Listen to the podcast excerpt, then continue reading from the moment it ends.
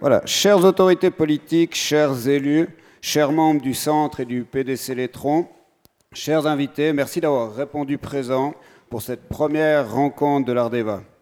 Et ces rencontres, je le dis au pluriel, ont germé dans l'esprit du comité du PDC Létron depuis une année et avec l'aide du centre VS Roman, que nous remercions chaleureusement, j'ai la chance de pouvoir ouvrir cette première table ronde. Nos motivations sont assez simples à la base, permettre un échange entre citoyens, élus et personnes compétentes, aborder des sujets actuels qui nous concernent et la durée. On ne veut pas qu'une seule soirée, mais établir les rencontres de l'Ardeva dans le temps. Et je peux déjà vous annoncer la deuxième rencontre qui aura lieu le 16 novembre, ici même, et qui traitera de l'approvisionnement électrique et de l'énergie avec le conseiller national Sidney Camerzin et d'autres invités. J'espère que cette soirée sera enrichissante et me réjouis d'échanger avec vous lors du verre de l'amitié et de la raclette qui suivront. Et pour lancer cette rencontre, cette première rencontre, je donne la parole à Vincent Beau, secrétaire général du Centre VS Roman, qui sera l'animateur de cette table ronde et va vous présenter les intervenants et lancer le débat. Bonne rencontre de l'Ardeva.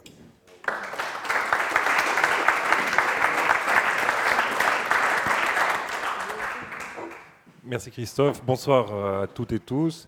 Alors, pour vous présenter les, gens qui sont autour de la table, vous en connaissez probablement beaucoup. Euh, on a monté un panel avec euh, Céline Décimo, qui est députée au Grand Conseil, qui est la chef de groupe des, Verts.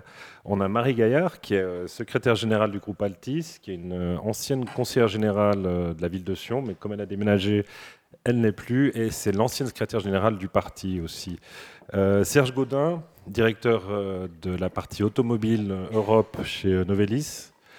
On a aussi David Crétenant, député PLR de, la, on va dire, du canal euh, Avenir Écologie et entrepreneur aussi euh, de RID. Et Nathan Madère, qui est notre vice-chef de groupe, qui est membre de la commission énergie et qui est aussi ingénieur. Il y a plusieurs ingénieurs autour de cette table, aussi ingénieur, ingénieur conseil dans le domaine des infrastructures.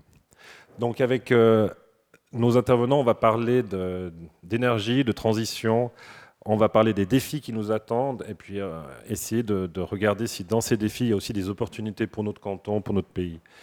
Euh, une citation pour commencer, la guerre est la locomotive de l'histoire. C'est Trotsky qui disait ça il y a une centaine d'années en URSS. Et c'est du RSS que nous vient une guerre qui a accéléré pas mal de choses ces derniers temps. Euh, qui sert de locomotive en tout cas pour la transition. Et euh, dans ce contexte, on peut euh, se demander si nos autorités, si le monde politique va être à la hauteur. On a eu la crise Covid, on a eu aussi, avec la crise Covid, des moments où on avait le sentiment d'être pris un petit peu pour des enfants. On a récemment le Conseil fédéral qui nous dit qu'il faut mettre des couvercles sur nos casseroles pour être sûr de passer l'hiver comme il faut. Euh, d'ailleurs, il y a une raclette après. J'espère qu'on a mis des couvercles sur les patates. on ne sait pas. Mais sans plaisanter, on disait avant avec, Serge Godin, il y a deux ans, on ne pouvait pas tenir ce genre d'assemblée. Après, on a eu des phases où ce genre d'assemblée, pour faire euh, un débat comme ça, on devait avoir euh, des protocoles, on devait avoir des, gestes, des, des, affiches, etc. C'était très compliqué. Peut-être qu'on vivra de nouveau des choses comme ça, j'espère pas. Donc on va s'intéresser à ce que fait le monde politique actuellement euh, dans ce contexte. On a notre ministre de l'Énergie, Roberto Schmidt, qui est euh, sorti récemment en disant que le Conseil fédéral euh, dormait, n'avançait pas, pas assez vite. Ça, c'est aussi un point, je pense, qu'on abordera. et puis, on a des journalistes qui font beaucoup, beaucoup de bruit. C'est un sujet qui est hyper médiatisé. dernièrement, le, le Nouvelliste titrait quelque chose comme dans l'urgence, le Parlement valaisan brasse beaucoup d'air. Voilà, c'était Dimitri Matet, je crois, dans le Noveliste d'aujourd'hui, ce matin. Euh, donc, une matière assez dense pour cette première rencontre. Et puis, euh, ça va se passer comme ça. On va, on va, donner la parole à tous les intervenants pendant 4-5 minutes pour qu'ils nous expliquent leur vision, leur action politique ou professionnelle. Euh, et ensuite, on fera un tour de, questions. Vous aurez aussi l'occasion de poser des questions. C'est un petit peu le but de ce format. On compte sur vous aussi pour euh, débattre avec vos représentants et les gens qui, sont dans ce, domaine-là. Et puis, suite à quoi, ben, on passera à la raclette, à l'apéro. Même si le bilan carbone de, la raclette, on ne sait pas ce que ça va donner. Alors, Nathan Badner, euh, est-ce que toi aussi, pour commencer, dans ton action politique, est-ce que tu as l'impression, comme le dit Dimitri Mates, que tu as l'impression que le Parlement cantonal brasse de l'air? Bonsoir déjà à toutes et tous, merci pour, euh, pour l'invitation. Euh, moi, ça m'a fait assez sourire de voir le, le liste qui titrait ça, parce que euh, c'est clair qu'il y a un énorme nombre de postulats, émotions qui arrivent au Grand Conseil, mais c'est bien entendu parce que les médias ne relayent que ça, et quand on discute de lois techniques, thématiques, et qui ont des impacts sur, sur toutes et tous, là, le liste, ils sont nettement moins là. Donc je suis content de pouvoir parler d'une thématique euh, énergétique. Hein, on est en train de traiter, de travailler en commission la, loi sur l'énergie, mais, même de manière plus générale, hein, la, thématique, elle est, très importante aujourd'hui. Euh, j'accompagne des gestionnaires de réseaux de distribution en, Suisse romande pour qu'ils construisent leur stratégie. Honnêtement, qu'on se le dise, ces dernières années, ou ces 20 en tout cas dernières années, euh, leur travail était un peu de la routine. Hein. Tout allait bien, les tarifs étaient plus ou moins stables. Euh, il n'y avait pas de grands chamboulements, ils développaient leurs infrastructures, les tarifs, personne criait dessus en tout cas euh, quand on branchait notre prise. Et aujourd'hui, d'un coup, ça a complètement changé. Et aujourd'hui, il y a une décarbonation qui est nécessaire, on doit aller de l'avant, euh, ça demande de changer les sources d'énergie, ça demande de faire des gros travaux dans les routes, on pense des chauffages à distance pour remplacer des conduites de gaz ou, d'autres choses. Ça demande aussi euh, de l'assainissement des bâtiments, euh, beaucoup d'investissements du côté des privés. D'ailleurs, il y a souvent la question de se dire, mais j'ai un bâtiment, est-ce que je mets des panneaux solaires et une pompe à chaleur, ou est-ce que j'arrive à faire l'isolation en plus, ou bien soit l'un, soit l'autre? Euh, je pense qu'on doit faire attention quand même, enfin, on doit être conscient de la, capacité financière euh, des gens et puis euh, de se dire, mais voilà, où est-ce qu'on va? Et tous ces gestionnaires de réseaux de distribution qu'on accompagne, on essaie de leur demander de planifier, d'anticiper, de pouvoir, de pouvoir voir loin afin qu'ils puissent commander court. C'est très important pour avoir le coût le plus bas total parce que l'argent qui est utilisé pour ces infrastructures, c'est de l'argent des citoyens. Et c'est très important qu'ils anticipent les travaux, ça permettra d'avoir la facture finale euh, la moins élevée possible plutôt que d'être toujours à la course en essayant de, bricoler à droite à gauche. Mais ça, ça demande vraiment une grande réflexion. Et, ce domaine de l'énergie, pour moi, Aujourd'hui, le renouvelable, ça demande un, marché, un vrai marché. Et je pense que c'est ce qui sera intéressant ces prochaines années, c'est de pouvoir développer ce marché du renouvelable avec plein de technologies, avec plein de solutions différentes. Il n'y a pas de solution type. Et je pense qu'aujourd'hui, on verra des choses très très bien. Je pense qu'il y a des lois aussi sur le climat qui se, qui se profilent au niveau du canton. Et là-dessus, euh, le canton a un rôle à jouer aussi d'aide envers les communes, euh, pas euh, les stigmatiser, mais plutôt dire mais comment on peut vous aider, comment on peut faire des règlements ou des solutions un peu type, des conseils qu'on puisse apporter pour que chacun puisse réaliser des, puisse réaliser des choses importantes et qui vont vite? Aujourd'hui, ce qui est important, c'est de pouvoir aller vite, faire les choses bien, faire du concret, et on a toutes et tous un peu les mêmes problématiques dans divers endroits. Alors profitons de mutualiser euh, les choses. Merci Nathan. Marie Gaillard, plus concrètement que l'aspect loi, commission, avant-projet, loi climat, loi énergie, euh, chez Altis, concrètement, le marché, la, mutation en cours, comment ça se passe? Qu'est-ce que tu peux nous raconter euh, sur les perspectives et les défis? Oui, merci. Bonsoir à tous et merci aussi pour l'invitation. Ben, je, rejoins Nathan. C'est vrai que je représente les, GRD, donc les, énergéticiens qui sont finalement les plus proches du citoyen, vu que c'est nous qui, acheminons l'électricité et puis qui envoyons les factures. Et c'est vrai que euh, ces dernières années, enfin ces 20-30 dernières années, on était simplement des distributeurs d'énergie. Donc notre travail, c'était simplement d'amener l'électricité aux citoyens.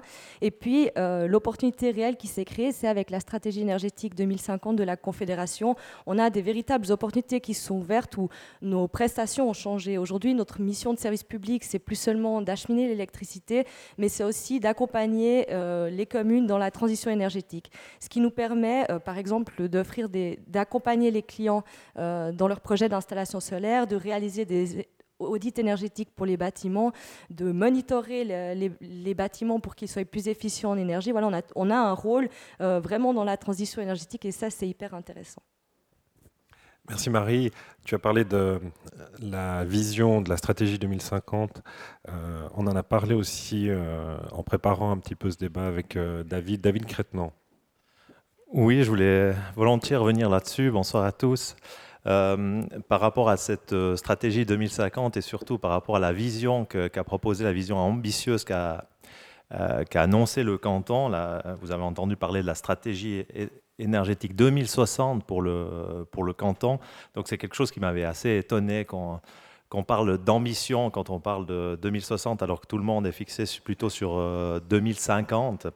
Et puis on m'avait répondu, mais finalement, ce qui est très ambitieux au niveau, au niveau du canton du Valais, c'est une, fanfare qui arrive, non?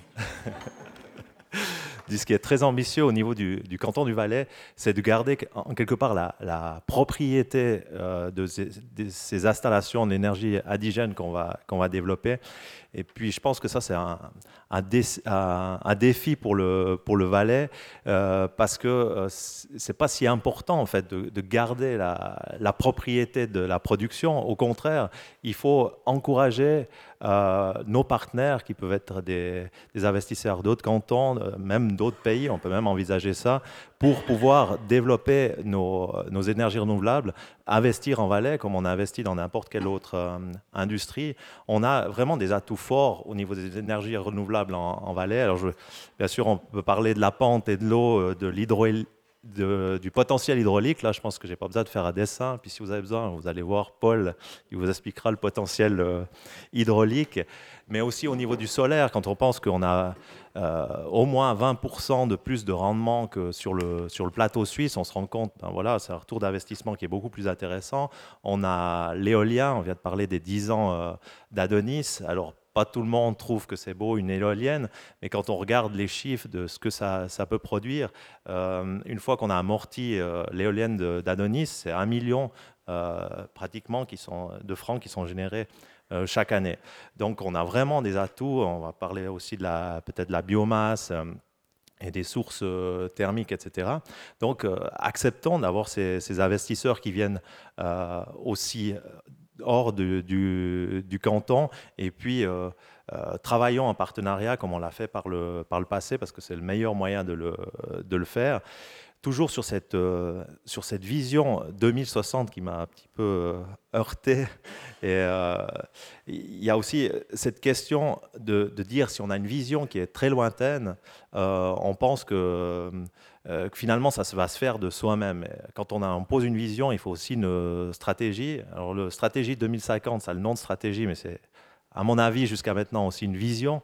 La loi CO2 euh, devait apporter quelque part euh, des objectifs et puis des moyens pour, euh, pour accomplir cette, cette stratégie, elle est tombée sur des arguments parfois très populistes, malheureusement. Aujourd'hui, on va arriver dans le mur. Peut-être l'accélération se fera presque dans le mur, mais il faudra l'éviter donc c'est un élément qui est aussi important, mettre des, objectifs beaucoup plus euh, proches et puis avec euh, des moyens de, se donner pour, euh, pour y aller. de nouveau, par rapport à la dernière fois que je suis critique et puis après je vais parler plus de, des solutions, mais le, canton du Valais vous vous en souvenez peut-être pas, mais il y a quelques années en arrière, on parlait de l'objectif 2020 en matière énergétique. Et puis en 2019, on oublie de faire un bilan sur 2020, mais on se projette déjà sur 2060 avec euh, euh, le qualificatif d'ambitieux. Donc ça, je, pense qu'il faut vraiment qu'on évite, il faut qu'on se mette des objectifs et puis qu'on fasse des bilans. Et puis quand on n'arrive pas à atteindre nos bilans, euh, nos objectifs, euh, on, apporte des, corrections. Euh, au niveau du, canton, donc, on a, un grand potentiel. Il faut se voir, pas comme au niveau cantonal, comme viser l'autonomie énergétique. il faut voir le canton comme un acteur pour développer ses richesses et puis pour, pour avoir bien d'exportation aussi au niveau de l'énergie. Si on parle d'autonomie, c'est plutôt au niveau des citoyens qu'il faut l'avoir aujourd'hui. C'est-à-dire que les, citoyens peuvent avoir des maisons aujourd'hui, euh, des villas à énergie positive, des immeubles à énergie positive, des quartiers à énergie positive. Donc on va renverser un peu le, système euh, électrique où on avait des grandes euh, productions centralisées pour desservir les, citoyens de manière décentralisée. Aujourd'hui, on va verser ça. Le, citoyen devient aussi un, un producteur encore plus qu'un consommateur. Et puis, par rapport à ça, le rôle du politique, ce sera de pas mettre les bâtons dans les roues des citoyens par rapport à cette euh, volonté-là. C'est aussi la volonté. La, c'est aussi non seulement le rôle du politique de ne pas mettre les bâtons dans les roues, mais aussi des, collectivités publiques, euh, les, GRD, etc. Il faut accompagner les citoyens pour leur donner cette euh, liberté-là. Puis je finirai par le dernier, le dernier élément, je ne sais pas si j'ai fait long là, j'ai l'impression. mais il y a aussi euh, une révolution, une transition à faire au niveau de la fiscalité. Alors je sais qu'on n'aime pas euh, parler de, euh, de, taxes, mais on a, toute notre consommation a un, un impact et puis il faut taxer cet impact.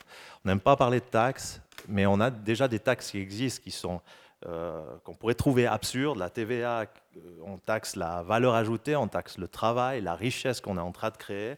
Alors pourquoi pas euh, diminuer la TVA, puis aller plutôt sur, euh, sur des taxes, sur euh, ce qu'on va mettre en décharge, des taxes sur la destruction de l'environnement, la destruction de ressources. Il me semble que ce serait beaucoup plus logique. Il y a eu pas mal de choses qui ont été dites par, par un PLR sur, sur l'écologie, la transition. Mais les premiers qui ont été sur ces sujets-là, c'est quand même les Verts. Et donc on a la chance d'avoir la, la, chef de groupe, Céline Décimo. Je te laisse. Quelle est ta question? J'ai pas forcément de question. Vous pouvez vous exprimer sur ce qui a été dit ou euh, sur euh, défis et opportunités pour, euh, pour le canton, pour la Suisse, avec cette transition qui s'est accélérée. Bien. Alors peut-être je vais commencer par réagir à ton introduction qui disait que voilà les Verts ont défendu ça depuis quelques années. je n'étais pas tellement engagée politiquement à l'époque, mais il est vrai que je pense que le Parti des Verts a prêché dans le désert pendant pas mal de temps, et puis de voir aujourd'hui euh, cet élan vers les énergies renouvelables est forcément réjouissant. Euh, la limite de ça, c'est clairement que l'enthousiasme est un peu débordant, un peu à l'image d'un enfant qui arrive au McDo probablement et qui s'empiffre de frites. Donc on aimerait maintenant faire des panneaux solaires euh, et en poser un petit peu partout sans garde-fou. Et euh, ça, je pense que c'est vraiment délétère et c'est vraiment pas la voie à, prendre. Voilà pour répondre à l'introduction. Ensuite, sur opportunités et défis, euh, probablement que la première opportunité qui se présente avec les débats actuels, c'est la prise de conscience que nous avons tous un mode de vie énergivore et probablement à l'excès de nouveau. Et on est face à une certaine réalité, à des principes de réalité qui nous rattrapent, que l'énergie, on ne la puisse pas euh, comme ça, que ce sont des ressources naturelles qu'on prend, qu'on ne prend pas forcément dans notre pays pour le produire, euh, ça montre aussi qu'il y a une grande spéculation sur l'énergie, euh, et notamment sur l'électricité, puisque, pour être clair, euh, nous vendons de l'énergie propre très chère et nous achetons de de l'électricité sale pas chère. Ça, je pense que c'est aussi un problème. Un autre, peut-être une autre opportunité, ben, c'est justement de s'adapter euh, à ces changements. Aujourd'hui, euh, je pense qu'à peu près tout le monde sait ce qu'il paye chaque année comme électricité. Je pense qu'il y a quelques mois en arrière, ce n'était pas le cas. Et quand on se questionne sur euh, la hausse de ce prix de l'électricité, je rejoins David qui a exprimé ça la semaine dernière au Grand Conseil et je suis pleinement d'accord avec lui. C'est finalement quel est le vrai prix de l'énergie? Et de l'électricité, encore une fois. je pense que probablement, jusqu'ici, on ne payait pas le vrai prix de l'électricité. Et puis ben là, il y, a il y a une bascule qui est en train de se faire, et cette bascule, elle est probablement, pour moi, dans une bonne dynamique, dans le sens où ben, peut-être qu'on va prendre conscience du vrai prix de l'électricité. C'est comme les billets d'avion. D'avoir un billet d'avion à 25 euros pour aller à Paris, ça n'a pas de sens. Au niveau environnemental, c'est évidemment complètement à côté de la plaque. Donc euh, voilà l'opportunité de s'adapter probablement à cette crise avec euh, des, décisions. Et puis dans les défis, euh, ben dans les défis, pour moi, le premier défi, c'est de ne pas faire n'importe quoi, en fait. Et c'est comme le Covid, tu en as parlé tout à l'heure, je pense que c'est peut-être pas facile d'avoir les bonnes informations, en fait, de savoir auprès de qui s'informer, de savoir en qui je mets ma confiance. Euh, est-ce que je mets ma confiance dans les réseaux sociaux? Est-ce que je mets ma confiance dans Jean Covici? Est-ce que je mets ma confiance dans notre ministre de l'Énergie? En qui je mets ma confiance? Ça, c'est une question, je trouve, qui est au-delà de l'énergie et c'est aussi un vrai défi pour notre société aujourd'hui, me semble-t-il. Donc oui, ne pas faire n'importe quoi. Pour moi, c'est la première, euh, le premier défi. Euh, et je le redis, pour moi, construire 5 millions de mètres carrés de panneaux solaires à 2000 mètres d'altitude dans un paysage absolument magnifique, ça n'a pas de sens quand, dans notre canton, le potentiel du photovoltaïque est aujourd'hui clairement établi entre 5,2 et 6 TWh, sachant que notre canton consomme 3,2 TWh par année, y compris la grande industrie. Ça représente également la moitié de ce qu'on produit en hydroélectricité chaque année. Donc ce potentiel photovoltaïque sur les structures et infrastructures existantes, il est largement suffisant pour couvrir les besoins. Il n'y a pas besoin d'aller gâcher la nature pour le faire. Donc voilà, pour moi le premier défi, c'est vraiment celui-là. Merci Céline. Serge Gaudin. Alors, bonsoir à tous et vraiment désolé, j'avais un, téléphone euh, urgent que je vais prendre. Euh, c'est vrai que quand on parle d'énergie aujourd'hui, euh, je pense qu'on en parle tous les jours et essayé d'amener peut-être des nouvelles informations aussi parce que, parce que les médias en parlent, le Grand Conseil en parle, on fait des lois. Et il y a aussi des experts et des docteurs dans l'énergie. Je me suis jamais aussi rendu compte qu'il y avait autant d'experts dans l'énergie. Je suis aussi très content que le Grand Conseil brasse de l'air, parce que peut-être on peut faire des kilowattheures avec. J'espère que c'est peut-être la prochaine éolienne. Une petite, euh, petite boutade pour mes, pour mes amis du Grand Conseil. Je dirais peut-être la première des choses en tant qu'industriel, c'est vrai qu'on est un gros consommateur.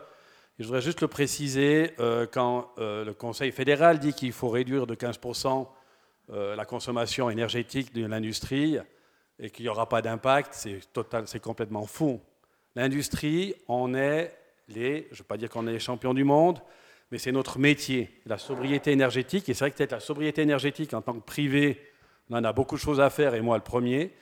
Mais en termes d'industriel, chaque kilowattheure gaspillé, on va, on va le traquer et on va essayer de revaloriser l'énergie à toutes les étapes du processus. Et là, c'est aussi une vraie préoccupation parce que simplement dire on en coupe 15%, en tout cas chez Novelis, c'est très clair. 15% d'énergie en moins, c'est 15% de, commandes, de, production en moins, et on ne respectera pas euh, les commandes chez nos clients. La stratégie énergétique, et c'est vrai, euh, et, peut-être aussi chez Novelis, on a essayé pas que d'être stratège et visionnaire. Et c'est ça qui m'inquiète aussi. Donc en 2050, le monde sera zéro carbone, et certainement consommera moins d'énergie. Hein. Par contre, on émet toujours 36, millions, 36 euh, milliards de tonnes de CO2. Et là, c'est aussi ma vraie préoccupation. Et parfois, on disait, la stratégie, on la mange au petit déjeuner. Il faut des actes, il faut des actions, il faut des chiffres. Et ça, ce qui m'inquiète un petit peu, si c'est un message à faire passer aux politiques euh, à tous les niveaux, venons concrètement avec des, chiffres. Combien d'énergie renouvelable on produit en plus chaque mois en Suisse et en Europe? Et ça, euh, parce qu'autrement, on va juste faire une stratégie et puis elle ne sera jamais mise en œuvre. Et c'est la preuve. C'est la preuve de ce qui se passe aujourd'hui. Et malheureusement, cette guerre qu'on attendait, enfin, moi j'étais juste estomaqué quand le président de l'EPFL dit qu'il va fermer le campus, parce que la facture d'électricité passe de 10 millions à 45 millions. Fermer le campus de l'EPFL enfin, C'est juste, euh, mais ce sera certainement pas le, seul endroit où euh, les seules préoccupations qu'on aura, notamment dans l'industrie, euh, mais aussi chez les privés. Et ce qui, me préoccupe, c'est vraiment cette guerre montre le gap, hein, l'écart que l'on a euh, de vivre sans les énergies fossiles, principalement le gaz. Et le gaz, bien sûr, qui vient de Russie, puisque toute la stratégie allemande et européenne a été basée là-dessus. Et aussi, pour vous expliquer, avant notamment euh, l'Allemagne, hein, c'est les champions du monde sur renouvelables, mais c'est surtout aussi les champions du monde de l'utilisation du charbon. Et comme stratégie de décarbonation, ils sont passés de charbon à gaz, bien sûr en, s'approvisionnement en Russie. Et soudain, les vannes sont coupées et on voit que toute l'Europe, tous, et notamment la Suisse. Donc pour moi, vraiment une préoccupation, c'est euh, oui, la stratégie, on l'a tous, la vision, tout le monde a la même, euh, dans tous les pays, mais concrètement, il se passe finalement pas grand-chose. Sur la notion du renouvelable, et là parfois, j'aimerais, pour moi, je pense que c'est bientôt un, vocabulaire du passé. Il n'y a rien qui est renouvelable. Les panneaux solaires, le soleil, lui, il, a, suffisamment de durée de vie pour qu'il soit euh, infini euh, pour, nous fournir du solaire, mais les panneaux solaires. Et là, je reviens là-dessus. Hein, j'avais fait un calcul euh, lors d'une précédente campagne en lisant ce que la, stratégie du solaire au niveau mondial, il faut couvrir 1,5 million de, terrains de foot par année hein, pour euh, s'affranchir du, charbon, s'affranchir du gaz et s'affranchir du nucléaire. Et le gros problème aussi sur le solaire, même si je suis un partisan, puis il en faut, je suis vraiment un partisan du mix énergétique. Le solaire, premièrement, il n'est aussi pas pilotable.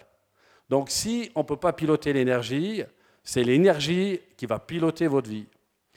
Euh, et puis le dernier point, et ça c'est aussi euh, quelque chose qui m'est qui me, qui, qui très cher, quand on parle du solaire, qui les fabrique? Avec quelle énergie? Et là, je vous rejoins plutôt vous que, que toi, David. Hein. Aujourd'hui, si on achète un panneau solaire chinois, toutes les extractions des minerais ont été certainement utilisées, en tout cas des énergies fossiles pour le faire. Et aujourd'hui, euh, l'industrie du solaire est très très faible en Europe et le recyclage est quasiment inexistant. Donc il faudra aussi se réveiller là-dessus. Et si j'ai vraiment un mot à faire passer, c'est... Euh, aujourd'hui, c'est des paroles, hein, mais il faut passer les paroles aux actes. On est venu sur pas mal de choses par rapport au marché, par rapport au prix. Tout le monde parle de ça. Euh, la première question que j'ai envie de vous poser, c'est finalement, est-ce que le marché, pour une vision très libérale, où le, prix tout à coup qui a flambé, le prix du kilowatt, le prix du, litre d'essence, etc., est-ce que le marché va peut-être jouer son rôle là-dedans? Est-ce qu'on peut attendre quelque chose en termes de transition tout à coup, parce que le prix a augmenté à ce point-là, euh, et qui commence peut-être à, prendre en compte beaucoup d'éléments dans, sa, fixation, est-ce que ça peut être aussi une opportunité pour, euh, euh, pour faire avancer les choses? Qui veut répondre à ça? Serge. très rapidement. Ben, le, marché, c'est sûr qu'on. Et aujourd'hui, on est juste au début. Hein. Aujourd'hui, ça ne coûte pas encore cher. L'année prochaine, ça coûtera cher, peut-être l'année d'après encore plus cher. Mais c'est vrai que là, autant les privés, en tout cas que l'industrie, on voit, il euh, on a des gros, gros soucis.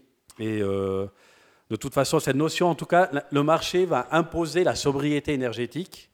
Et euh, je pense que chacun aujourd'hui à la maison réfléchit. Je me disais, mais par exemple, ben, toute l'eau chaude qu'on utilise, qu'on reverse et qu'on n'est pas capable de valoriser. On parle bien sûr de tout ce qui est les réseaux sociaux, bien sûr de tout ce qui est branché mais pas utilisé.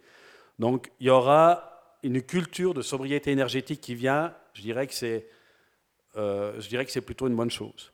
Après, au niveau, euh, au niveau économique, mon principal souci, c'est dans les décisions politiques, c'est qu'on ne fait pas la différence entre des kilowattheures utilisés pour créer de la valeur et des kilowattheures utilisés qui ne créent pas de valeur. Et ça, ce sera un vrai souci, en tout cas, pour ceux qui créent de la valeur. Mais ça, s'il y a cette sobriété qui vient maintenant, peut-être grâce au marché, grâce à des prix, euh, euh, peut-être que cette différence va être faite. Marie oui, alors je, suis assez d'accord. L'avantage de cette crise du marché de l'énergie, elle a l'avantage de faire réfléchir à sa propre consommation et, comme l'a dit aussi Céline, de, se rendre compte de la valeur de, l'énergie. Euh, par contre, le marché en lui-même, euh, à la base, il est comme il est construit, il est favorable aux énergies renouvelables. C'est-à-dire que sur le marché euh, de l'électricité qui est européen, quand il y a une demande, les premières offres qui arrivent, c'est celles qui ont le coût marginal, donc le coût de production le moins cher. Donc ce sont les énergies renouvelables. Donc quand on, a une demande sur le marché de l'électricité, les premières énergies qui sont produites, euh, celles solaires, celles éoliennes, celles hydrauliques, et ensuite celles nucléaires, puis le gaz. Le problème aujourd'hui, c'est que le prix du marché il est fixé par, la dernière, par le coût de la dernière énergie qui entre sur le marché. Aujourd'hui, la dernière énergie qui entre sur le marché, c'est le gaz. Donc le prix du marché, c'est le prix du gaz qui est, euh, qui est extrêmement cher à cause de, la crise en Ukraine. Donc là, il y a peut-être quelque chose à faire pour baisser le prix. Par contre, ça ne changera pas la, notion de production parce que ça restera toujours les énergies renouvelables qui rentrent en premier sur le marché. Exactement, c'est vraiment le, système euh, du, marché qui doit changer. C'est pas tellement dans, dans la, la, façon dont est gérée l'énergie de manière physique, mais c'est vraiment la situation économique. Et c'est la proposition d'ailleurs de, de l'Union européenne de, de changer ce système. On a parlé le discours sur l'état de l'Union la, semaine passée. Absolument. Elle va casser ce marché. David, tu voulais rajouter quelque chose? Oui, je crois que c'est effectivement un révélateur de la. On parle du prix de l'énergie, mais de la valeur de, de l'énergie, ça c'est une chose. Et puis c'est euh, c'est aussi révélateur des interconnexions euh, qu'on a, que euh, la Suisse, elle n'est pas seule au monde, et puis l'importance des relations qu'on doit avoir avec les pays qui nous, qui nous entourent, avec qui on commerce, c'est aussi révélateur. Je pense que ça, c'est quelque chose, même moi, je l'ai découvert sur cette crise, par rapport au nucléaire, qui est mis en avant comme l'énergie, où c'est finalement qui nous produit en continu, et puis on n'a pas les soucis euh, de, la production irrégulière du, euh, du solaire ou de, euh, de l'éolien, etc., on s'aperçoit que ça a joué un rôle énorme aussi sur le, renchérissement du prix de, l'énergie sur le marché, hein, qui a été quand même surenchéri pourquoi? Parce qu'il y a eu les, des, des, centrales nucléaires en France qui ont été arrêtées de manière non planifiée. Si ça arrêtait de manière planifiée, tout va bien. On a, on n'a pas vendu l'énergie euh, euh, euh, qu'on aurait dû produire si, la, centrale continuait de, fonctionner. Mais quand on arrête d'un coup une centrale, ça veut dire qu'on a de l'énergie qu'il faut aller acheter sur le, marché pour pouvoir le, vendre. Et cette, manque d'énergie nucléaire pendant cet été en France, elle a provoqué à, un sursaut des, coûts sur le, sur le marché. Et puis, c'est vraiment le danger avec le, nucléaire. Si vous avez le, moindre, le moindre problème, vous avez entendu aussi euh, dernièrement euh, euh, par rapport à la demande des, des, sociétés Expo, la société Expo qui a demandé 4 milliards à la Confédération. Pourquoi on demande 4 milliards à la Confédération? Parce qu'on a déjà vendu l'énergie qu'on va produire cet hiver. Et si tout d'un coup, on n'arrive pas à produire cette énergie, ben on a des pertes colossales parce qu'on doit aller acheter euh, sur le marché de l'énergie qu'on a vendue peut-être à 4-5 centimes euh, à son client, il va falloir aller l'acheter sur le marché à 1 franc, aujourd'hui à franc 20, puis ça entraîne des pertes colossales pour ces, pour ces entreprises. Oui, et puis les, les appels de marge aussi, justement, pour ça. Nathan? Je veux vous parler un peu des, des réseaux, hein, parce que jusqu'aujourd'hui, le tarif, on investissait, on pouvait refacturer aux clients le tarif, les, c'était comme le tarif de l'énergie était assez bas, il n'y a pas de souci. Aujourd'hui, il y a un grand changement de paradigme. Il y aura une dynamique vraiment très forte entre le tarif et puis les investissements. On a construit des infrastructures, ça vaut pour l'énergie, mais ça vaut surtout. Enfin, c'est quelque chose qui est connu déjà pour euh, les infrastructures de transport, les infrastructures routières, les ouvrages d'art. On a vu les cas du pont de Gênes, par exemple, ou de la maintenance. Ou bien on connaît euh, l'état de nos réseaux euh, d'eau en souterrain. on a investi, on a construit beaucoup de choses et on sait qu'aujourd'hui, on n'a pas les moyens en Europe de renouveler et de maintenir tout ce qu'on a construit. On n'a pas les ressources financières, on n'a pas les ressources euh, en matière première et on n'a pas les ressources humaines, les bras, les cerveaux, etc. Donc on doit vraiment anticiper, on doit planifier, on doit prioriser, on doit vraiment chercher des solutions aussi, euh, certainement aussi euh, technologiques, avec un peu d'optimisation, un peu domotique dans le, dans le domaine de l'énergie. C'est important, on ne peut pas stocker l'énergie, on doit trouver euh, des solutions. Et pour ça, euh, c'est vraiment important d'agir déjà aujourd'hui et puis d'anticiper le futur parce que euh, courir après ou bien pas faire des maintenances, ça amène à des, des, conséquences assez dramatiques sur les infrastructures et qui se dégradent beaucoup plus rapidement que si on fait déjà juste aujourd'hui. Merci. Serge, tu voulais réagir? Oui, ça me fait penser aussi à le fait que dans l'énergie, aujourd'hui, on travaille encore en silo. Et là aussi, euh, il y a un producteur, il y a un distributeur, euh, et puis il y a un consommateur. Et je suis persuadé que dans le futur, mais là aussi, il faut que, quand on parle de transition économique, euh, transition énergétique, pour moi, c'est une révolution énergétique parce que c'est des paradigmes.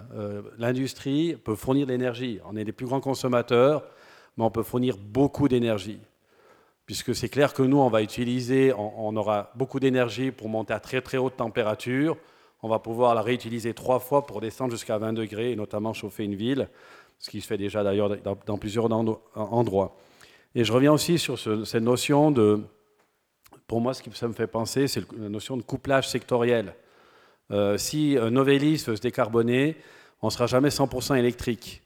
Je suis persuadé que euh, dans ce cas-là, et là on revient un petit peu sur les réseaux, mais que quand on travaille entre les, fournisseurs d'énergie, les distributeurs et l'industrie, on peut notamment, et c'est notre vision que l'on a, c'est d'utiliser euh, la dual énergie.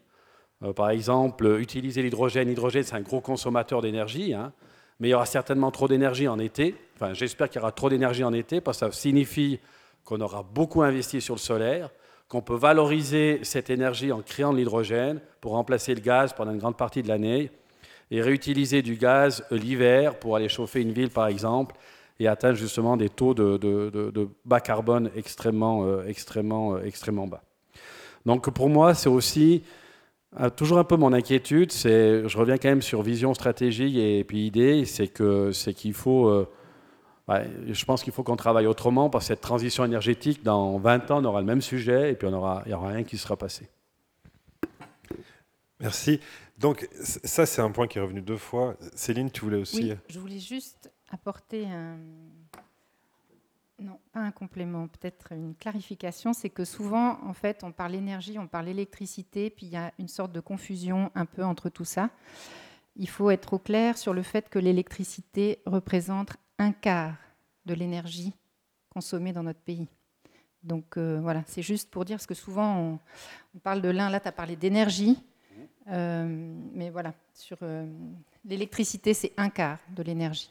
c'est important, le reste, on a les, énergies, enfin, les, énergies fossiles. Les carburants. Mais je reviens là-dessus, c'est que si on n'a qu'un quart d'énergie et si des industriels, grands consommateurs s'électrifient, on sait aussi que la mobilité s'électrifie, j'ai aussi fait un calcul, mais toujours fait attention aux chiffres, qu'il fallait 500 euh, gigawattheures pour si, si tout le parc automobile valaisan était électrique. Euh, comment on va comment on va alimenter l'électrification?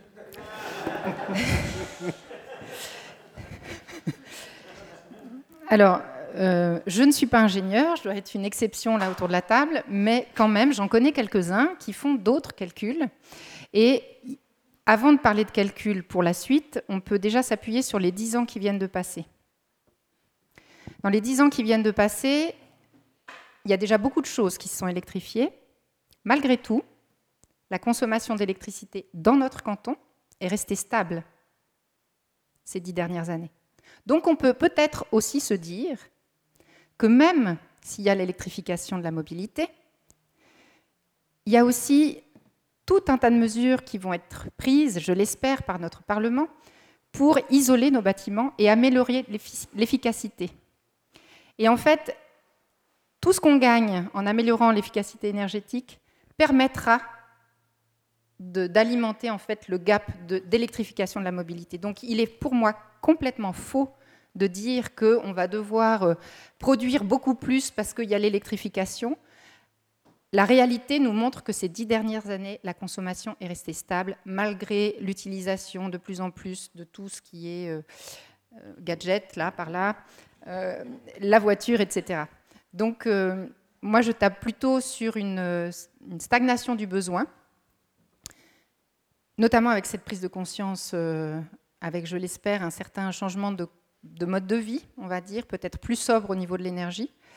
Ce qui fait qu'on n'a peut-être pas besoin de produire, d'être dans l'euphorie là, de absolument devoir produire euh, des quantités qui ne sont pas tout à fait euh, justes. Quel est le pourcentage de voitures électriques en Valais Ah, il est en pleine. Il euh, faut en parler à Frédéric. Hein. mais je ne saurais pas te dire. Mais évidemment que ça va augmenter. Mais la rénovation énergétique des bâtiments, elle est également en plein boom. Euh, peut-être juste un exemple euh, de ce que tu dis, parce que je partage euh, totalement ton avis. on a des chauffages électriques. Chauffage électrique, c'est qu'on utilise vraiment le 100% de l'électricité pour faire de la chaleur. On passe à une pompe à chaleur, on va diviser ça par, par 5, voire mieux si on a des bons, des bons COP. Donc, surtout qu'il se trouve souvent en montagne, si on isole le bâtiment, on va encore descendre cette consommation d'énergie, qui est monumentale aujourd'hui. Ces chauffages électriques, c'est monumental.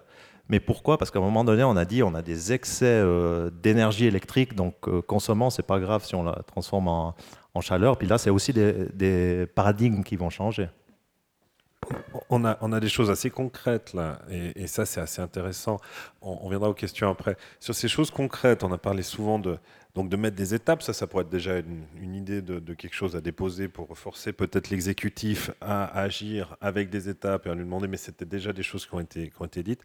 Mais concrètement, pour euh, le ménage valaisan, euh, dans l'immédiat, qu'est-ce qu'il peut faire et qu'est-ce qu'il faut demander et qu'est-ce qu'on attend aussi euh, à ce niveau-là pour financer ces efforts et ces, changements, notamment par exemple par rapport à l'enveloppe des bâtiments? moi, je veux bien répondre. Je vais déjà commencer par dire qu'il y, a déjà beaucoup de choses qui se font. Donc, les subventions, elles existent déjà. je pense que le, premier axe sur, le, sur lequel il faut plancher, c'est celui qui a été évoqué, c'est la rénovation des bâtiments. On a un énorme potentiel d'économie d'énergie en rénovant les bâtiments. Les subventions existent déjà, mais si on veut accélérer ces, rénovations, il faudra encore y mettre plus de moyens. Alors que ce soit au niveau fédéral, cantonal, euh, les communes jouent aussi leur rôle. En tout cas, à Val-de-Bagne, euh, la commune de ce côté-là joue son rôle. Je, tiens aussi à le relever. Des fois, il y a des choses bien qui se font à Bagne aussi. Et, puis, euh, alors ça, je laisserai les politiques répondre sur comment. Euh, ça, je pense que c'est le premier axe pour, le citoyen, c'est la, rénovation. Donc, c'est diminuer la, consommation en gagnant en, efficacité. Et puis, la deuxième, c'est, euh, je crois que c'est toi qui l'as évoqué, c'est la production décentralisée. Donc, moi, je, suis aussi assez d'accord qu'avant d'aller mettre des panneaux solaires à 2000 mètres d'altitude, on doit d'abord les mettre sur les toits des maisons existantes. Et puis là, alors, heureusement, aujourd'hui, on voit aussi, euh, malgré grâce à l'augmentation du prix de l'électricité, il y a une forte demande. Donc ça, c'est vraiment, c'est plutôt réjouissant. Euh, le défi, là, c'est par contre qu'on manque clairement de main-d'œuvre pour réaliser la demande d'installation solaire. Donc le, deuxième défi politique aujourd'hui, c'est de, pouvoir euh, euh, former la main-d'œuvre qui puisse installer ces panneaux solaires. Alors je, sais qu'il y a un apprentissage qui est en, en voie de finalisation a priori, à partir de l'année prochaine, il y, a, les premières formations qui vont, se, qui vont pouvoir se faire pour euh, d'installateurs solaires. Donc ça, c'est plutôt bien. Et je pense que le, défi est aussi du côté de, la main-d'œuvre et de, la formation. non, mais c'est vrai que ces initiatives sur euh, euh, l'isolation des bâtiments, l'installation des pompes à chaleur, et je crois que justement notre conseil d'État, M. Roberto Schmitt, montrait le mois passé, c'est la première fois en Suisse qu'on installe plus de panneaux solaires que de chaudières à gaz ou de chaudières à, mazout, ce qui, m'a choqué, parce que je pensais qu'on était vraiment dans un taux euh, beaucoup plus élevé. C'est sûr que c'est une priorité. Mais je reste quand même persuadé euh, euh, que si on veut s'affranchir, en tout cas du gaz, si on veut s'affranchir du nucléaire, et je dis toujours, le nucléaire restera tant qu'on n'est pas capable de mettre en œuvre la stratégie du renouvelable, euh, la, notion d'électrification, et peut peut-être après, c'est plutôt la voie d'un industriel, montre qu'il y aura vraiment des besoins, parce que nous, on ne pourra pas euh, se décarboner en électrifiant, euh, simplement en ayant des panneaux solaires qui sont posés sur, sur des toits. Ça, ça va très bien pour la propre consommation du privé. Après, il y a toute la partie industrielle qui, elle, ne, peut pas être couverte par ça. C'est pour ça que tout à l'heure, je séparais les, les deux choses, l'individuel qui doit aller vers l'autonomie avec ces, maisons positives qui sont déjà rentables aujourd'hui. Puis c'est peut-être un élément, euh, on parle beaucoup de subventions, mais souvent euh, ce qui va retenir euh, la personne au-delà de, des questions techniques, etc., d'avoir la, bonne réponse sur ces aspects-là, c'est comment, je finance. Et puis, jusqu'à maintenant, quand on voulait financer une rénovation, une construction, tout ce qui était utile à diminuer les, charges, euh, production propre d'énergie, euh, mettre des, des, isolations, ça rentrait dans les fonds propres à, couvrir. Et ça, il faut absolument que ça, que ça sorte, euh, parce que finalement, ça, pour le banquier, bah, ça, va, ça va nous aider à rembourser le, les coûts et puis à enlever ces charges. Il y a une plus-value sur, la maison, il y a une charge aussi là, des, des, économies. Ouais. Puis, peut-être une petite remarque, mais je suis sûr qu'Altis le fait.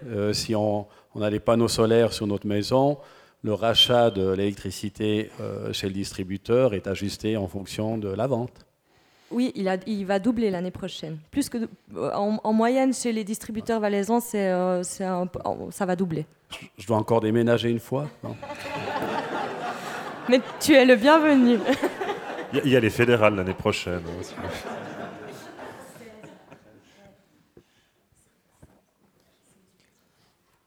C'est ce, qui, a été dit plusieurs fois, et puis je l'ai dit en introduction, je pense que le marché du renouvelable, il doit se développer. Il y a des solutions, on parlait du prix de rachat tout à l'heure d'Altis, mais il y a des solutions de contracting également. Euh, il, y a, des, choses, qui, des solutions qui, qui vont arriver, euh, qui doivent arriver euh, au niveau du marché pour que ce soit rentable pour les gens les banques, elles doivent aussi jouer leur, rôle aujourd'hui. Elles doivent accompagner les citoyens avec euh, des, prêts, avec peut-être un peu moins de, conditions ou une, prise en compte aussi du subventionnement qui est fédéral euh, et cantonal dans les fonds propres. Et ça, je pense que c'est quelque chose à mettre en place euh, très rapidement par toutes les banques pour pouvoir aller rapidement. Mais on sera encore euh, coincé par la main-d'œuvre quand même, et puis euh, par la solution technique, parce qu'on sait bien que les bâtiments existants aujourd'hui, c'est pas si facile à trouver la bonne solution. La solution, elle est même euh, vraiment individuelle, elle est spécifique à chaque cas, et aujourd'hui, c'est très bien l'apprentissage pour les panneaux solaires, il faut aller de l'avant, et les reconversions professionnelles, je pense que ce sera aussi quelque chose d'important pour que les gens viennent dans ces domaines de l'énergie où on cherche des bras et des cerveaux. Oui, je vais juste. Euh, je crois que les deux personnes qui ne sont pas politiciennes là autour de la table ont tous les deux évoqué les politiques. Euh, j'espère que les politiques, j'espère que les politiques. Mais en fait, moi, de la petite expérience que j'ai du politique, c'est que hum, j'ai malheureusement l'impression que le politique a un temps de retard sur les entreprises, en tout cas, ça c'est certain mais même au niveau de la population. Et donc, je suis plutôt euh, craintive par rapport aux débats qui vont avoir lieu dans notre Parlement sur la loi sur l'énergie, euh, parce que oui, j'ai un sentiment que le politique est clairement en retard, alors qu'il devrait être en avance et puis impulser une vision d'avenir. Eh ben, en général, euh, il est plutôt clairement prudent et en retrait. Donc le politique certes, il faut compter dessus, il faut évidemment aller voter, il faut vous mobiliser, il faut vous engager dans la vie euh, civile, société, etc. Mais les entreprises sont là pour nous mettre quelques coups de pied euh, bien placés. Euh, mais je pense que les citoyens aussi peuvent faire ce travail-là, parce que souvent le citoyen est en avance. Et donc le politique, c'est pas non plus la solution miracle, il faut pas croire. Euh, que ce soit le Parlement ou le gouvernement d'ailleurs, ni l'un ni l'autre n'ont de baguette magique. Alors, c'est la, la, bonne occasion de. Tu voulais encourager Je veux juste peut-être. Ouais, effectivement, si je, je, je, suis d'accord avec ce qui a été dit, je dirais peut-être aussi que euh, les communes se sont aussi un peu rendues compte de ça, parce que les, les, GRD que nous sommes, typiquement, on était des services industriels avant, et maintenant, quasi partout, euh, dernièrement encore montait, euh, les communes ont créé des sociétés anonymes pour qu'on pour qu'on soit plus dynamique, qu'on soit plus dépendant de tout le processus politique pour pouvoir accélérer sur la transition énergétique. Donc, de nouveau, ça, se fait un petit peu aussi, euh, ça se fait déjà un petit peu. Merci. Euh, on peut passer, je pense que l'idée de ces rencontres, c'est aussi de, parler avec la salle. Il y a des personnes dans la salle qui ont déjà dit pas mal de choses, mais est-ce que d'autres personnes veulent aussi s'exprimer ou poser des questions euh, à nos intervenants? Obligation aux banquiers d'émettre des obligations obligation aux banquiers d'émettre des obligations pour, pour financer la, transition, des obligations vertes. Des, ouais, exactement. Émettre des obligations vertes, ça c'est déjà. Euh, eux aussi, ils ont des, ils ont des stratégies, des visions. Hein. Je pense que la BCV parle de durabilité, etc. Et, et ça reste une vision. Dans les faits, il faut aussi qu'ils ont, qu'ils mettent en œuvre vraiment ce qu'ils, disent et ce qu'ils communiquent aux assemblées générales. Euh, aujourd'hui, euh, on en a discuté encore aujourd'hui avec le Conseil d'État sur cette question-là. Euh, c'est un équilibre qui est, je n'ai pas donné de réponse très claire parce que c'est un équilibre qui n'est pas facile. Si on demande des exigences de, si on met l'État comme garant derrière, le banquier va reculer encore plus qu'aujourd'hui où il doit s'engager. Donc, euh, je pense qu'on doit laisser faire le marché, et puis c'est le rôle euh, des citoyens et la force de la population de pouvoir euh, secouer un peu la baraque. Et puis, aujourd'hui, je pense que ça va vraiment se, dynamiser parce qu'il y, a vraiment des besoins de gens. Et, et c'est clair, on ne doit pas attendre la loi sur l'énergie euh, pour euh, rénover son bâtiment. N'attendez pas. Hein. Euh, nous, on est, en effet, on est en retard, bien en retard. On est au MEPEC 2014, vous voyez, en 2022. mais attendez pas. si on n'a pas les moyens, puis que les banquiers prêtent exactement, pas, mais c'est, on va pas les banquiers prêtent aujourd'hui. Oui, mais par rapport, par rapport à cette question du, du coût. Le coût, c'est qu'en fait, il y a l'aide de l'État du Valais. Oui. C'est le, le, le, programme bâtiment. Oui, c'est le programme bâtiment. C'est le programme bâtiment qui, est, qui, qui, est, fédéral, hein, et, qui est fédéral et cantonal. Donc la Confédération met, met, deux et puis le canton un oui, puis plus on pour aider. et ça, ça existe. exactement, ça existe depuis un moment. Oui. Et puis le, ce programme bâtiment est en train euh, vraiment euh, d'exploser et c'est tant mieux, c'est-à-dire que les gens ont pu faire le calcul que c'était euh, intéressant de rénover et puis euh, qu'ils y vont. Aujourd'hui, la loi sur l'énergie, elle n'est pas là pour donner des subventions, hein. elle elle va probablement pas le faire en plus euh, que ce qu'il y a déjà. Par contre, elle va fixer des exigences et des critères qui sont des, des priorités. Qui c'est qui devra rénover en premier? Est-ce qu'il y a des exigences est-ce qu'on va vous forcer à rénover ou pas? Est-ce qu'on va vous inciter à rénover? Je pense que c'est une question qui, qui, c'est une terminologie qui est quand même importante. Et c'est un axe, une approche qui est différente. Et je pense qu'avec là, avec Céline, on n'est on pas d'accord là-dessus. Euh, moi, je suis persuadé qu'on incite et qu'on accompagne et qu'on aide. Et, et que c'est comme ça, en allant tous de l'avant dans la même direction, qu'on va réussir cette transition. Mais tu veux pas que l'État donne plus tu veux qu'on accompagne, mais l'État doit juste donner les fonds propres pour pouvoir permettre. Le programme bâtiment aujourd'hui. Ça répond toujours pas à la question le, de madame. Le programme bâtiment aujourd'hui, il, joue son rôle. Mais il couvre les fonds propres. Céline Dessimon. Oui, en fait, madame, vous avez prononcé le gros mot qui est d'actualité, qui est le mot obligation. Parce que effectivement, toute la question est là, autour de cette énergie. C'est est-ce qu'on oblige? Est-ce qu'on recommande? Est-ce qu'on incite? Et j'aime à rappeler un petit exemple tout simple qui est celui de la consommation de cigarettes dans les lieux publics et les restaurants. Si on s'était contenté de recommander, d'inciter, eh ben aujourd'hui on fumerait encore. Donc à un moment donné, quand il y a une urgence, quand il y a une nécessité, je ne fonctionne pas en silo comme mon cher voisin. Donc ce n'est pas soit des incitations, soit des obligations, je pense qu'il y a le moyen qu'il y ait les deux. Et je pense que, par exemple, au niveau des chauffages électriques, il y a moyen de poser à un moment donné une obligation et de dire 2035, les chauffages électriques, c'est terminé. Marie Si on est juste dans oui, alors on recommande que il ne se passera rien et si on n'avait pas à un moment donné posé dans une loi il est interdit de fumer dans les espaces publics, eh ben aujourd'hui on fumerait encore. Or, on sait très bien que pour la santé, c'est très bien, tout le monde est content. Eh bien, faisons la même chose pour l'énergie. Posons quelques obligations bien placées et incitons pour le reste. Oui, peut-être pour répondre à la question du financement aussi. Euh, il y a l'individu qui ne peut pas forcément se financer tout seul. Il y a les banques qui d'elles-mêmes ne vont pas forcément tout de suite euh, amener les solutions de financement. Et puis il y a les politiques qui iront trop lentement pour euh, imposer ces solutions de financement. Par contre, pour répondre aussi à la question d'avant, entre deux, il y a les entreprises qui ont un rythme plus rapide que le politique. Et puis c'est ce qui est en train de se passer maintenant. Les entreprises comme la nôtre sont en train de développer des partenariats avec les banques pour proposer des solutions de contracting qui ont été expliquées par Nathan tout à l'heure. Ça veut dire que gentiment, on va avoir de plus en plus d'offres euh, où en fait on va pouvoir acheter une installation solaire ou une pompe à chaleur sur le même modèle qu'on achète une voiture en leasing en fait. Si on n'a pas les moyens tout de suite, on, va, on aura des solutions de financement avec les intermédiaires qui sont les énergéticiens pour aider les citoyens à investir dans, dans des solutions renouvelables. Merci Marie. Il y avait d'autres questions dans la salle. Xavier Sûrement une question pour Marie. Marie. Oui. Euh, je répète juste la question parce que j'ai oublié de vous dire, mais le, le, débat est enregistré, on fera un podcast avec ça. Donc la, la question. La, question porte sur le, les, les, tarifs différenciés entre tarifs de jour et tarifs de nuit. C'est vrai que la, la question est intéressante. Si je faisais une réponse de politicienne, je vous dirais que les politiques de prix sont de la responsabilité des communes, donc euh, je peux pas. C'est plutôt une question à poser aux communes. Euh, c'est vrai que cette politique qui est dans, chez beaucoup de GRD, elle était pour inciter à consommer là où il y avait, pour mieux répartir la, consommation d'électricité et éviter les pics. Euh, franchement, je ne sais pas vous répondre si ça va disparaître ou pas. En tout cas, chez nous, chez, nous, ce n'est pas, pas en discussion.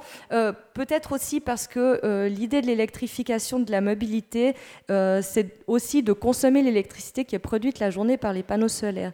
Donc le but, c'est plutôt d'amener le citoyen qui, qui, qui a d'amener le citoyen à avoir sa propre production pour l'utiliser. Alors ça, je ne sais pas si on peut, parce que vous pouvez être locataire, puis vous ne pouvez pas obliger un locataire à installer, sur si vous n'êtes pas propriétaire, c'est un peu compliqué.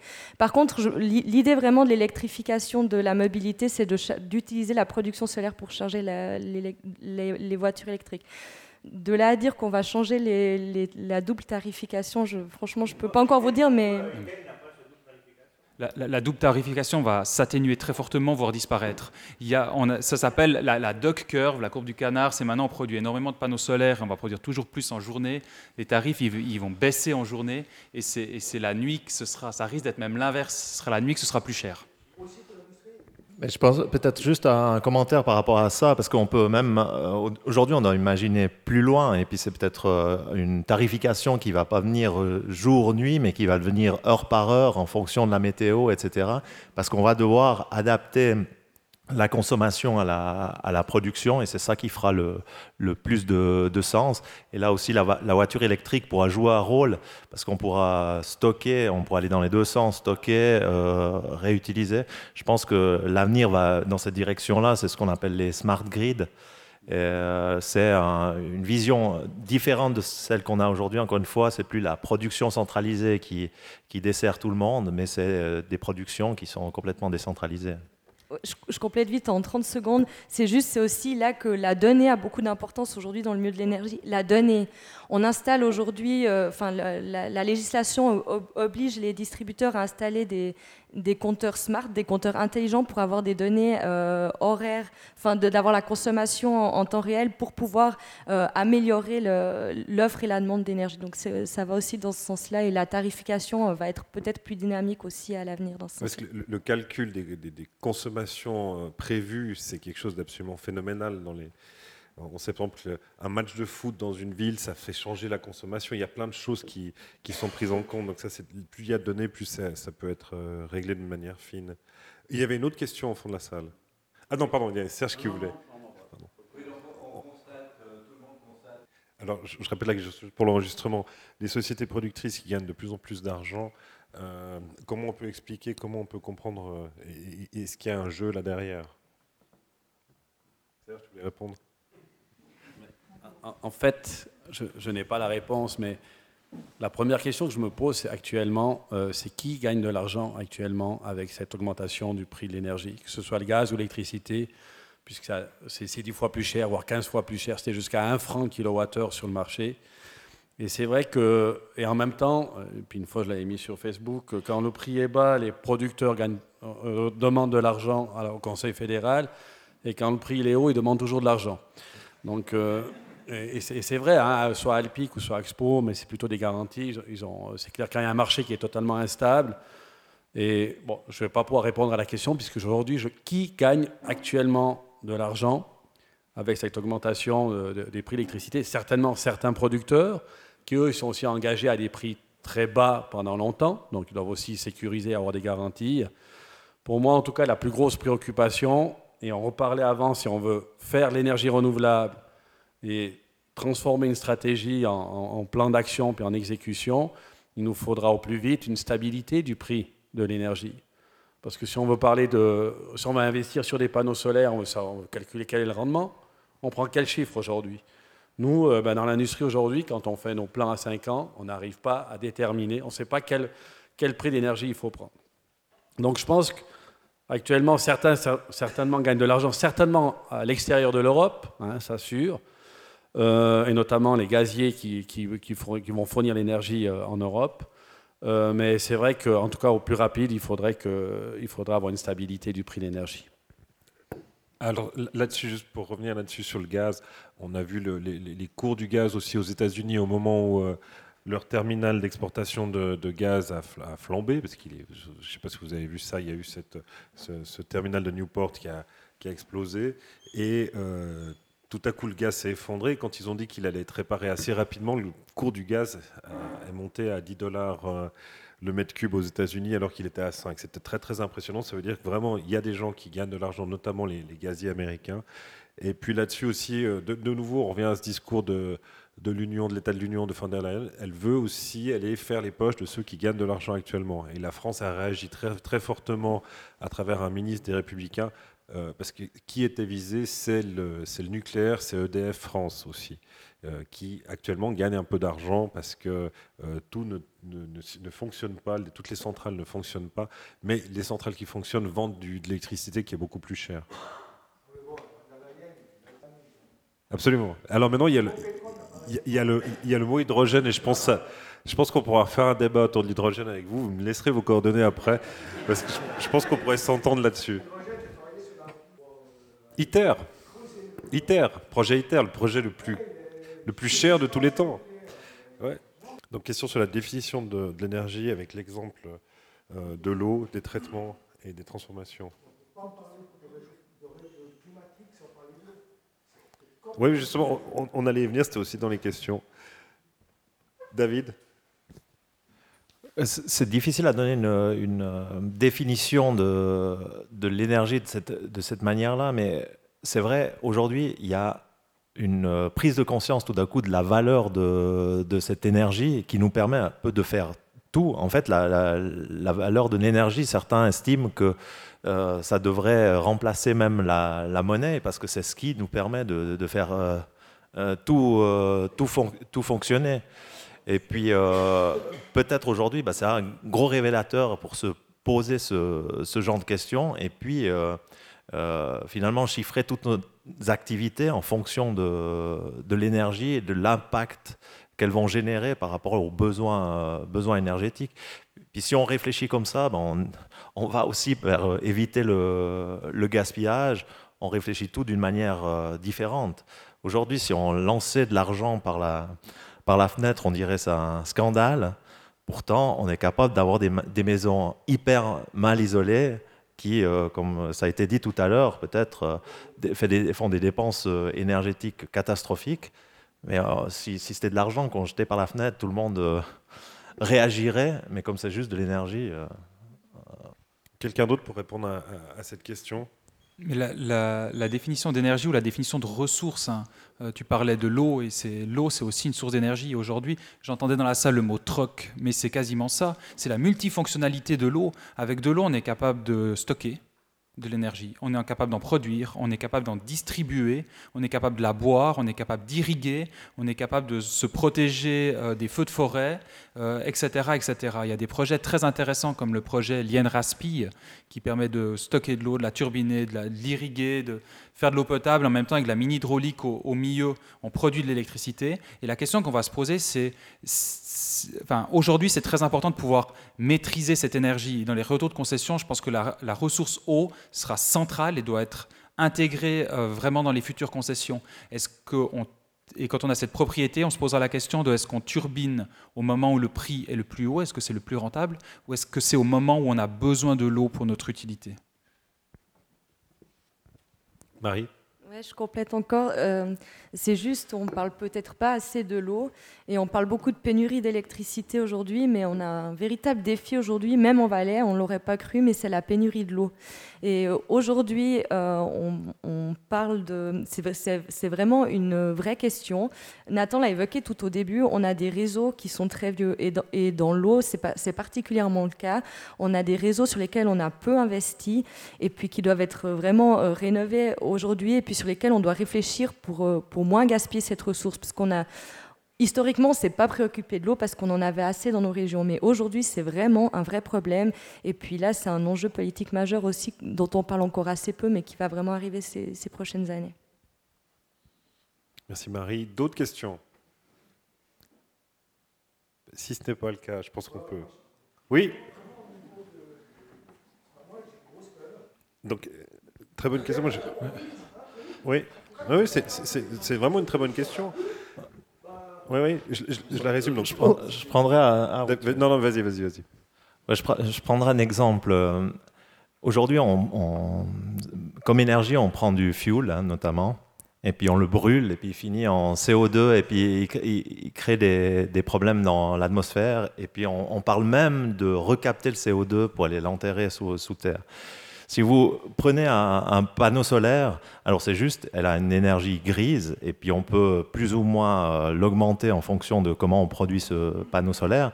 Et puis, elle a une certaine durée de vie. Mais à la fin de la durée de vie, ben, il faut euh, pouvoir recycler. C'est tout à fait possible de, recycler des panneaux solaires. Ça, c'est euh, pas, de, souci, ça se recycle. Et les panneaux solaires, pourquoi aujourd'hui ça se recycle pas? Ben, Typiquement parce qu'on n'a pas de panneaux solaires en, bout de vie. On a des panneaux solaires, les premiers qui ont été posés en Suisse, ils ont 40 euh, et quelques années, ils produisent toujours.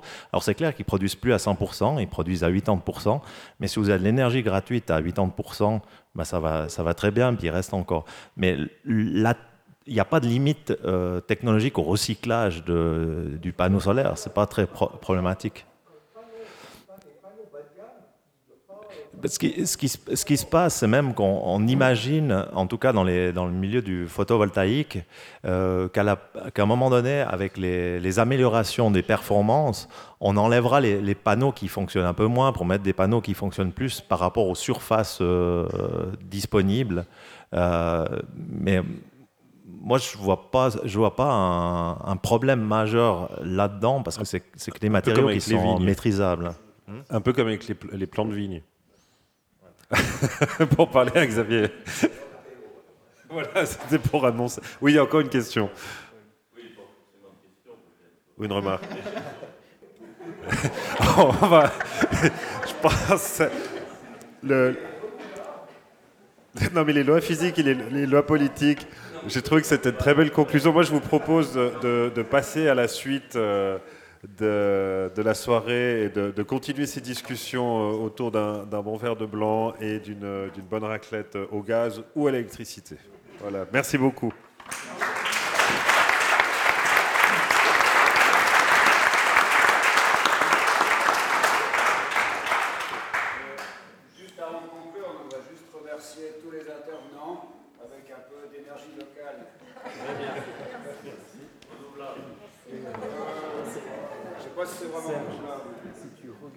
l'industrialisation américaine, dans les années 1900, pour passer de la vapeur à l'électricité, il aura fallu 50 ans.